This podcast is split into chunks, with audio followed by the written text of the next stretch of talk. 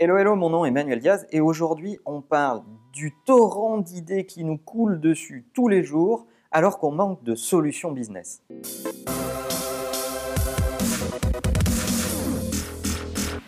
Finalement, la question qu'on va se poser aujourd'hui, c'est la question de l'innovation.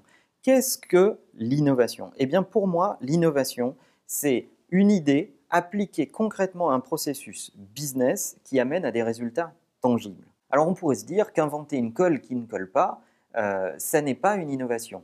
Et effectivement, ça n'est pas une innovation, sauf si on en fait un post-it. Des disques durs légers et portables, ça n'est pas une innovation. Par contre, quand on leur met une interface et qu'ils deviennent des iPods, ça devient une innovation. Quand une entreprise vient me voir et me parle de ses problèmes d'innovation, je me rends compte qu'elle est environnée d'idées et qu'elle ne sait pas quoi en faire. Tout simplement parce que les processus d'innovation ne sont pas tendus vers le business et ne partent pas de problèmes business concrets. Mon avis sur cette question, c'est que les entreprises font trois erreurs classiques dans l'innovation. La première, c'est qu'elles mettent l'innovation dans une boîte. Une boîte bien à l'abri du business et bien à l'écart du business. Si vous ne voulez pas innover, créez une cellule innovation, déconnectez-la du reste de l'entreprise, faites en sorte qu'elle ne parle jamais avec les métiers, avec le business, et vous aurez deux rapports par an pour caler votre bureau, et ça ne servira à rien mais vous aurez la conscience de vous dire j'ai dépensé du budget pour innover si ça peut vous convenir. La deuxième erreur qu'elles font, c'est qu'elles essayent de chercher des idées ex nihilo. C'est un peu comme les tomates hors sol. C'est toujours des tomates, mais ça n'a pas le goût de tomate. Et bien c'est exactement pareil.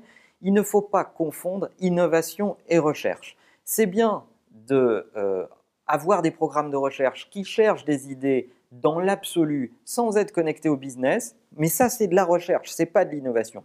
L'innovation, elle essaye de craquer des problèmes business en assemblant des technologies, des éléments nouveaux ensemble pour produire des résultats tangibles et concrets. Donc l'innovation, ça ne se construit pas hors sol, hors des métiers, hors du business. Et la troisième chose, mais vous l'aurez compris, c'est que les organisations confondent idée et innovation. Avoir une bonne idée, c'est chouette, c'est agréable, c'est sympa, mais ça n'est pas une innovation. Si cette idée n'a pas d'impact sur un processus business, sur un objectif dans votre entreprise, si elle ne vient pas résoudre un problème, un point de friction dans un process, alors ça reste une bonne idée, mais ça n'est pas une innovation au sens business. Vos processus d'innovation devraient être placés au cœur des métiers, au cœur des métiers et pas à l'extérieur. Mettez de l'innovation dans les métiers directement. Et n'oubliez pas un élément majeur indispensable, c'est que si vous ne savez pas quel problème vous voulez résoudre, alors vous n'avez aucune chance d'innover efficacement. Il faut partir par le problème. Comme on dit chez Facebook, on hack des problèmes. C'est comme ça qu'on on, s'exprime parmi les développeurs Facebook. Eh bien, c'est exactement la même chose dans votre business. Démarrez par le listing des problèmes que vous voulez résoudre, par le listing des challenges que vous voulez atteindre. Et alors, Faites de l'innovation autour de ces problèmes, mais démarrez par là, c'est indispensable. Si vous ne savez pas ce que vous voulez solutionner, vous n'aurez aucune chance de le résoudre.